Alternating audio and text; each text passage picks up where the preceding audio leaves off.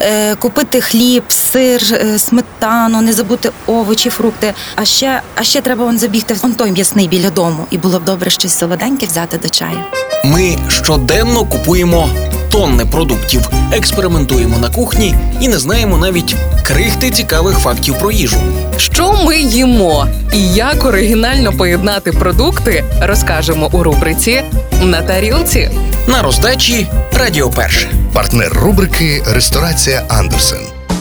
Привіт усім! Мене звати Вікторія Мисак, і сьогодні говоримо з вами про часник. Його, як і цибулю, використовували ще у стародавньому Єгипті. Він входив в обов'язковий раціон воїнів та будівельників пірамід. А в Європу він поширився завдяки римлянам. Часник є також героєм різних легенд та забобонів.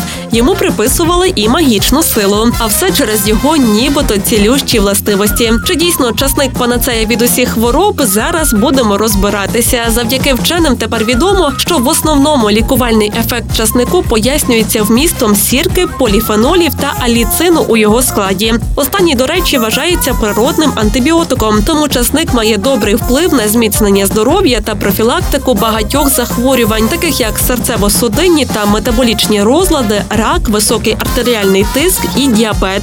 А те, що часник підвищує імунітет, справді не міф. Аби це підтвердити, ще у 2014 році провели дослідження. Упродовж трьох місяців люди регулярно їли часник і відповідно менше хворіли на ГРВІ.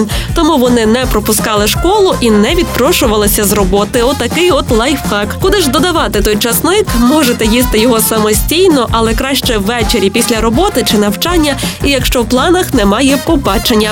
Я ж пропоную рецепт смачної намазки із часнику.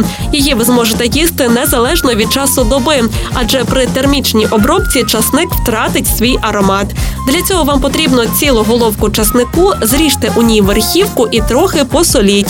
Зверху полийте наш часник олією, загорніть у фольгу і запечіть у духовці 45 хвилин при температурі у 200 градусів. Почекайте, поки часник охолоне, а тоді вичавіть вміст часникових головок. Тепер змішуйте його із м'яким вершковим маслом і вуаля, смачна намазанка на канапку у вас готова.